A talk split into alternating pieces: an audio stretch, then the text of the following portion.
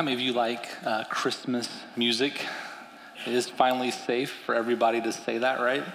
Um, in 2008, uh, one of our favorite, uh, I guess, artists, uh, Faith Hill, who's a kind of a country music legend, released a Christmas album uh, called Joy to the World.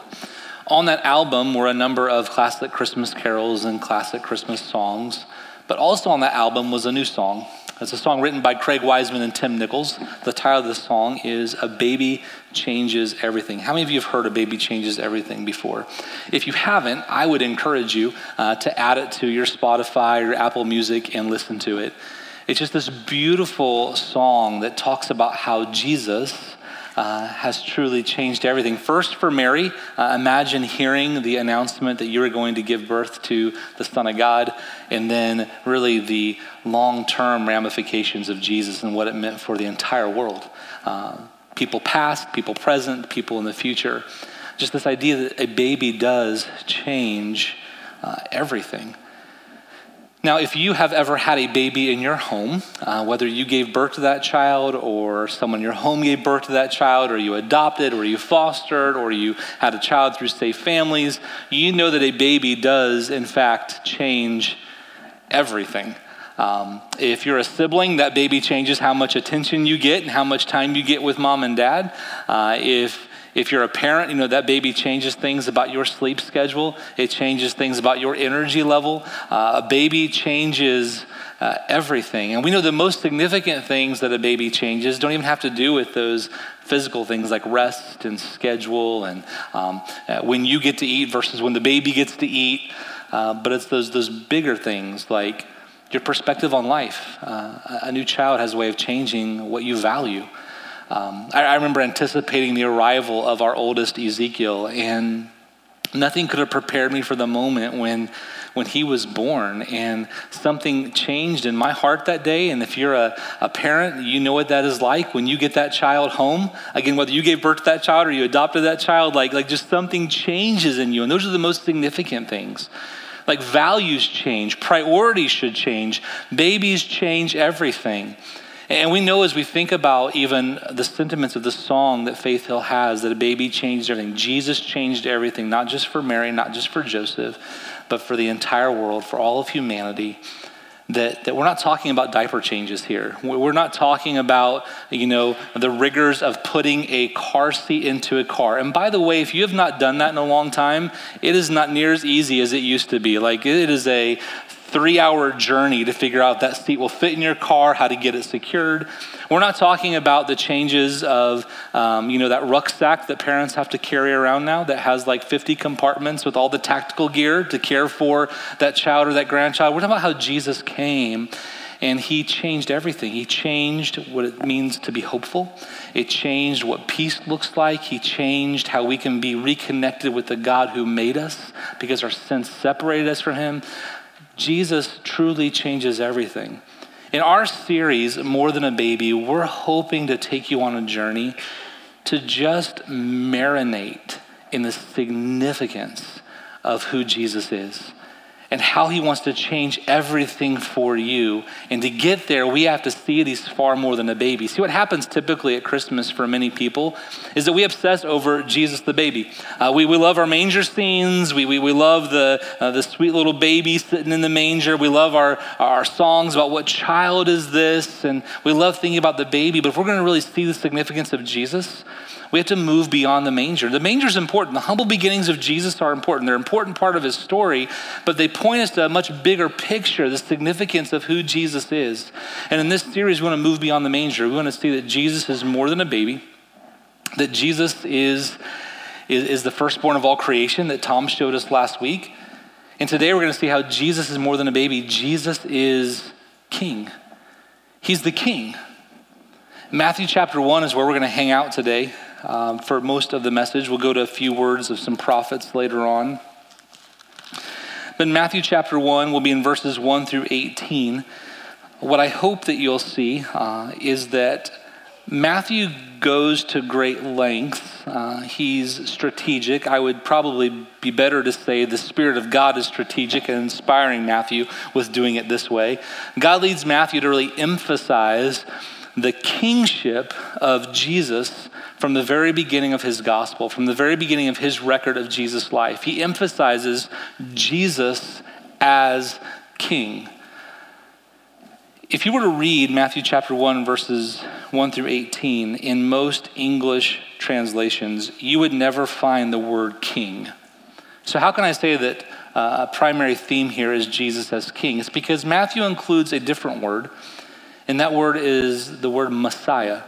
Or maybe in your version, it says Christ. When you in your Bible see Messiah or Christ, they're terms that mean the same thing. They mean the anointed one of God, the anointed king from God. A Messiah is kind of our English way of saying the Hebrew, uh, Mashiach. We say Messiah. Uh, the Greek equivalent to that then is Christ. They both mean the anointed king. That's important because sometimes when we're new to following Jesus, we hear Jesus Christ so often that we begin to think that Jesus is his first name and Christ is his last name. And there's no shame in that if that's what you felt, but Jesus is his name. It means God saves, and he is the anointed King of God. He is the Christ, he is the Messiah.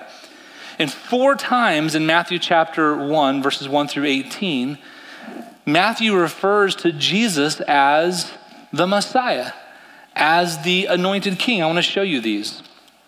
Matthew chapter 1, verse 1 says, This is the genealogy of Jesus the Messiah, the son of David, the son of Abraham.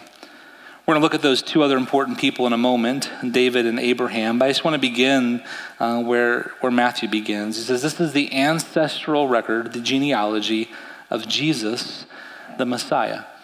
Jesus, the anointed king, the anointed one sent from God. From the very beginning, Matthew doesn't hide anything. He says, This Jesus is king. That's significant for a few reasons. Uh, we know that Matthew was writing to a primarily Jewish audience. Matthew was a Jew. Perhaps you know some of Matthew's story. Matthew was a tax collector. Uh, he was despised by his own people. He worked for the occupying forces of Rome. He would have been considered a traitor. And Jesus calls to him to come and follow him. And, and Matthew leaves it all behind. In fact, he really assumes the posture of kind of a vassal and looks to God as his king. Jesus is his king. So he's seen Jesus as king change his whole life. He knows the messianic expectation of his people, that they're anticipating that a king will come and rule. And so for Matthew to say, listen, this guy is it, this guy is the king. And then he traces how Jesus is the king through the line of Abraham down to David, David through the kings leading up to the exile, and from the exile all the way to the time of Jesus to show that Jesus is the Messiah. Look at verses 16, 17, and 18. As he ends this ancestral record, the genealogy, he says this And Jacob, the father of Joseph, the husband of Mary, and Mary was the mother of Jesus, who is called what? The Messiah. Thus, there were 14 generations in all from Abraham to David, 14 from David to the exile to Babylon, and 14 from the exile to who? The Messiah. Verse 18 this is how the birth of Jesus, who? The Messiah. Come on, you guys can do better than that. Jesus, who? The Messiah. We got to wake up a little bit this morning. This is how the birth of Jesus, the Messiah, came about. His mother Mary was pledged to be married to Joseph, but before they came together, she was found to be pregnant through the Holy Spirit. As I help people follow Jesus um, in some of the disciple making groups we're a part of, we'll, we'll read through the Gospel of Matthew. And what I've learned over the last few years is that for some people, uh, this first chapter of Matthew uh, is, feels a little bit like um, a stumbling block, maybe an inconvenience, maybe a speed bump they have to get over because it's hard.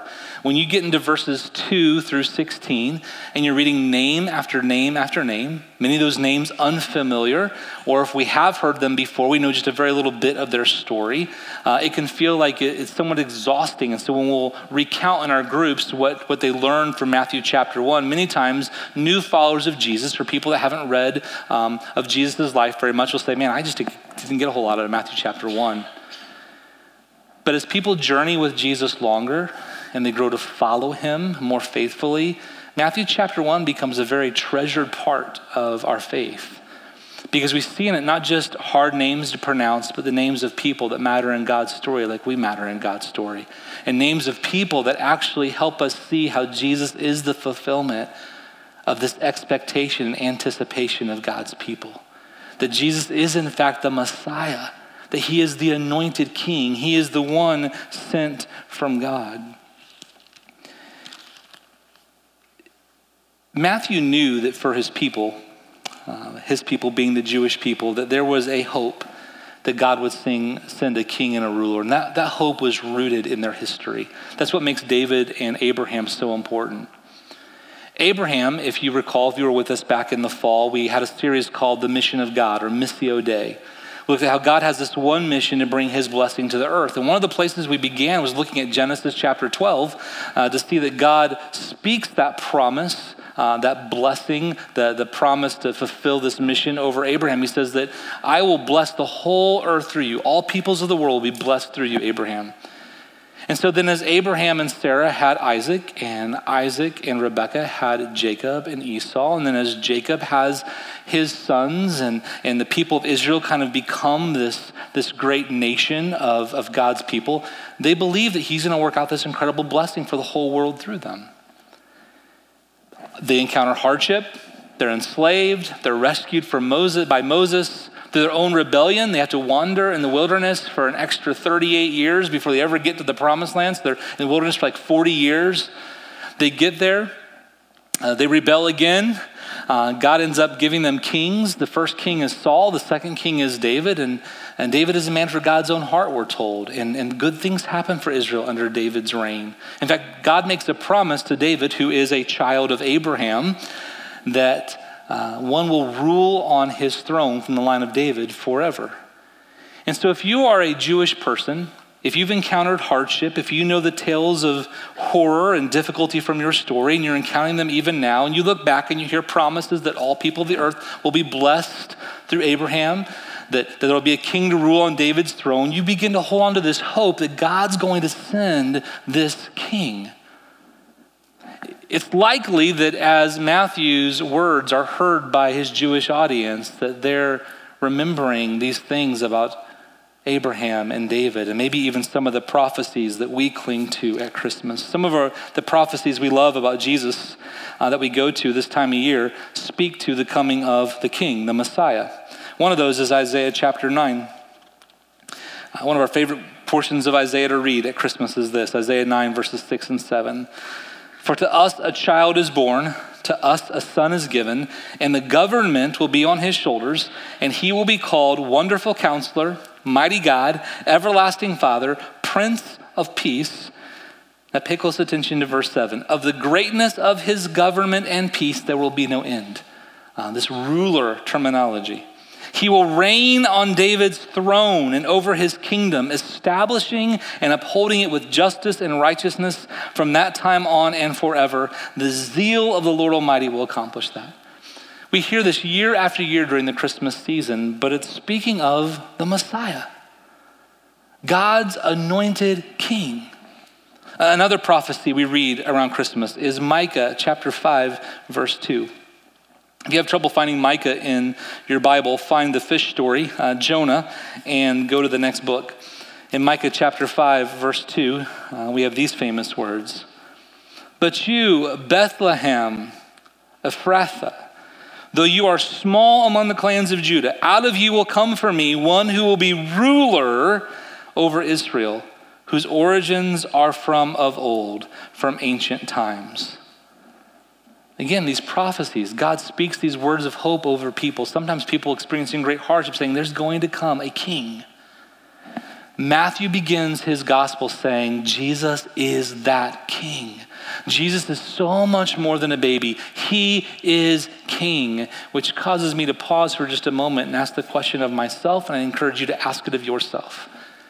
Do you view Jesus as king? Do you view Jesus as king of your life? Do I view Jesus as king of my life? Do I allow him to rule over my life? Does he have absolute authority over everything in my life? Does he have absolute authority over everything in your life? Is he king? As you lean into Advent this year, Uh, we're two weeks from Christmas Eve. Are you thinking of Jesus as a sweet little baby? Are you thinking of him as a great teacher? Are you thinking of him as a miracle worker? Are you thinking of him as Savior? And are you thinking of him as the King, Messiah, the anointed one of God? And it's not just that Matthew emphasizes Jesus as Messiah. Uh, this shows up all over the New Testament. Think about one of the most famous encounters that Jesus has with someone in Scripture, John chapter 4. He's traveling through Samaria. Samaria. He comes to a place called Jacob's Well, as in Abraham had Isaac, Isaac had Jacob. That Jacob, Jacob's Well. While there, a Samaritan woman comes to draw water during a part of the day that was not common. Jesus has a conversation with a Samaritan woman. Uh, she's intrigued enough by his talk about wanting living water and or giving her living water, and uh, she asks about where they should worship. Samaritans say worship this way, and Jerusalem Jews say worship this way in Jerusalem, and and she essentially says, well, when Messiah comes, he'll, he'll sort all of it out. He'll tell us everything that we need to know. And what does Jesus tell her back? He says, I who speak to you am he. I'm the Messiah. And that woman is changed that day. And she goes back to her village and she tells everybody, I have met the Messiah. The king is here. I have found the king. I'm ready to give my life and give it and submit it to his authority. Will you come join me in that? Peter, Matthew chapter 16, is asked by Jesus, Who do you say that I am? And what's Peter's response? You are the Messiah. You are the Christ, the Son of the living God. You are the King, the Son of God. When you read through Paul's letters, one of the most common ways he refers to Jesus is just with the simple term Christ. Galatians chapter 5. For freedom, Christ has set us free. For freedom, Messiah has set us free. Like, even instead of using the word Jesus, Paul again and again just refers to Jesus by the title You are Messiah, you are Christ, you are King. See, he's more than a baby. He's intended to be King, to rule and to reign over our lives. When we look to Revelation, what's one of our most treasured titles we find for Jesus in Revelation? That he is King of what? He is King of Kings and He is Lord of Lords. Do you know that many of our original Christmas carols were not written about a manger and a nativity? They were written in anticipation of Jesus' second coming. How do you think the Hallelujah chorus from George Friedrich Handel's Messiah became so popular? Do you know that Handel originally composed the Messiah for Easter? In fact, its first performance, its unveiling, was at an Easter service in Dublin. But yet, over the years, we began to grab hold of it and say, this is what Christmas is all about. It's anticipating the reigning king coming back. The part of the Messiah that's often shared at Christmas time is the Hallelujah chorus. You know that famous part where he shall, I'm going to spare you, I'm not going to sing it for you, but he shall reign forever and ever. Hallelujah, hallelujah. And then you kind of have the echo He is King of kings forever and ever. Hallelujah, hallelujah. Lord of lords forever and ever. Hallelujah, hallelujah. King of kings. It's the emphasis in the hallelujah chorus. And that's born out of the words of Revelation. He is King of kings and Lord of lords. In fact, some versions uh, of one chapter in Revelation talk about how when Jesus returns, uh, he might have tattooed on his thigh the phrase King of kings. He is king. He is so much more than a baby. And as we've seen from Matthew, Matthew, a tax collector called by Jesus who finds new life under his authority, realizes that he needs the kingship of Jesus. One way that I've shared this before not here, um, but in a church I was at in Ohio, I taught a series called Messiah for when life gets messy. Whenever we take ownership over places in our life and we want to remain kings and queens over our life, we often make a mess of them. We'll make a mess of our relationships. We'll make a mess of our finances. We'll make a mess of our, our experience with sexuality. We'll make a mess of, of how we treat people in the workplace. But when we allow Jesus to be king, he, he helps us clean up those messes and that brokenness in our life. We need a Messiah because without his kingship, life gets messy. And we see these stories of people like Matthew, who Jesus helped him find order in his life and, and leave the tax collecting behind. And we find the woman at the well who lived somewhat of a promiscuous life, who finds freedom in Jesus under his rule and his reign. And we find someone like Peter who finds hope under the rule and reign of Jesus. And we find Paul and we find a host of others who are changed by the lordship and the kingship of Jesus. It excites them. But we also find others in scriptures who the kingship of Jesus incites fear rather than excite them to transformation and to change. In fact, Matthew shares this with us. After Matthew finishes the ancestral record of Jesus and he tells us about the angelic pronouncement to Joseph, uh, he turns his attention to what happened after the birth of Jesus.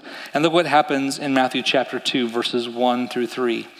After Jesus was born in Bethlehem in Judea during the time of King Herod, Magi from the east, wise men from the east, as we commonly say, came to Jerusalem. And they asked, Where is the one who has been born King of the Jews? We saw his star when it rose and have come to worship him. When King Herod heard this, he was disturbed, he was bothered, and all of Jerusalem with him. Not everybody was excited about King Jesus, the Messiah. Some people were disturbed, they feared, um, it bothered them. We know that King Herod goes on to devise a plan to kill all these children two years and younger because he's so threatened by the rule and the reign of another king. And here's the interesting thing I still see this play out uh, in my life in your lives, in the lives of people in our world, is that there are times when we are so excited by the reign of God. Jesus, be king. Tell me how to live. Tell me how to talk. Tell me what to do. Tell me how to manage my finances. Tell me how to, to love this woman or this man in my life. Tell me how to parent. Tell me how to, how, how, how to do, you name it, entertainment choices, whatever it is. God, you be king. There are times we embrace that and we love it, and there are times when we are bothered by it. There are some who don't want Jesus to tell them what to do in any way in their lives. It bothers them. Which are you? Are you one who is excited by King Jesus or are you bothered by King Jesus? Are you excited by the Messiah or are you bothered by the Messiah? Is Jesus King? As we move into the Advent season, is he ruling and reigning over your life? Have you opened up your life to Him and said, Jesus, have your way? Be my king. Tell me what to do. Tell me how to live. Tell me how to spend my money. Tell me where to go. Tell me how to work. Tell me where to work. Uh, t- tell me how to behave on the basketball court, on the volleyball court, on the soccer field. Jesus, you tell me. You be my king. Or are we trying to maintain control and rule over our lives? You see, when we come into the Christmas season and we celebrate a baby and we look into a manger, we're looking at something more than a baby. We're looking at the King of the universe, the King of kings and Lord of lords. I'm inspired by a practice that the Jewish people have had for centuries. Um, they pray these daily prayers of blessing. In fact, if you watch uh, the television series The Chosen, you see these show up in many episodes, either Jesus praying them or some of his disciples praying them. In the Chosen episodes, it typically begins with words like this Blessed are you, Lord our God, King of the universe, who they're preparing for a meal, they, they, who, who provides us with this food. If they're waking up in the morning, there's one episode where Jesus wakes up and he says, Blessed are you, um, Lord our God, King of the universe, for allowing me basically to wake up one more day. Uh, they're said before lying down. Now, we don't know when for sure the phrase, Blessed are you, Lord our God, King of the universe, came about. The earliest written records of we have of it is like from 400 AD, which is obviously like 400 years removed from when Jesus first came on the scene. But what we do know is that those same prayers were being prayed, um, but just with the phrase, Blessed is He. Blessed is He who gives me this food. Blessed is he who allows me to awaken another day. Blessed is he who allowed me to live another day and will give me good rest tonight. Blessed is he. And in fact, if you look at the Jewish prayers of blessing, there are blessings for um, smelling pleasant fragrances. Fragrances, they'll say, Blessed is he, or Blessed are you, Lord our God, King of the universe, for allowing me to smell this. Uh, there, there are prayers uh, on seeing beautiful sights like rainbows, on hearing thunder. Uh, they even have a prayer blessing of thanksgiving for when they use the restroom. And some faithful Jews will still pray to this day, Blessed are you, Lord our God, King of the universe. And the prayer goes something along these lines. I should have brought in the full text for you, where it says, Because if any of the holes on my body were sewn shut, I would cease to be able to live. That sounds like a good prayer for using the restroom, right? Because it's the truth. Like God has wired and created us and made us in a way that everything functions perfectly. But can you imagine in the rhythm of your day, in the rhythm of your life, when you see a rainbow, when you hear the rain, when you hear the laughter of a child, when you smell the, the fragrance of cookies or, or perfume, if each of those things prompted you to say, Blessed are you, Lord our God, King of the universe. Like we allowed everything in life to prompt us to view him as king. I'm not saying that simply praying prayers of blessing will make Jesus king of your life. What I am trying to do is to borrow and say, like, can we learn from that? Can we become people who try to um, find ways to infuse into our day prompts that point us back to God, to Jesus as King? What would change in your life and my life if we truly treated Jesus as more than a baby every day? We treated him as not just the firstborn of all creation, but as King of the universe. As we celebrate Christmas this season, let's look to Jesus as King. Let's take our lives and lay them before Him and say, Jesus, where are you not ruling? Where am I maintaining the rule and reign in my life? God, will you show me? Would you even just pray that vulnerable prayer in your journal or out loud later today? Would you make it a daily prayer? God, where are you not reigning in my life? Where can you make Him King? Because Jesus is so much more than a baby, He is King. Let's pray. God, I thank you so much for your word. I thank you, God, for your words uh, through Matthew.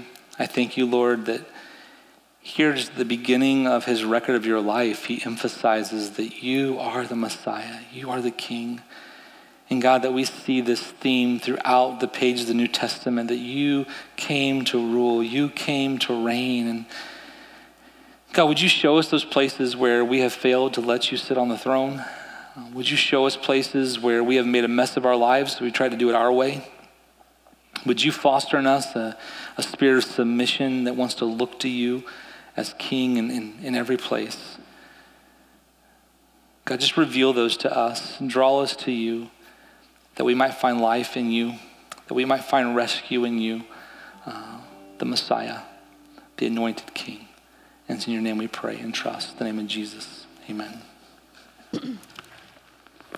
Would you stand with us?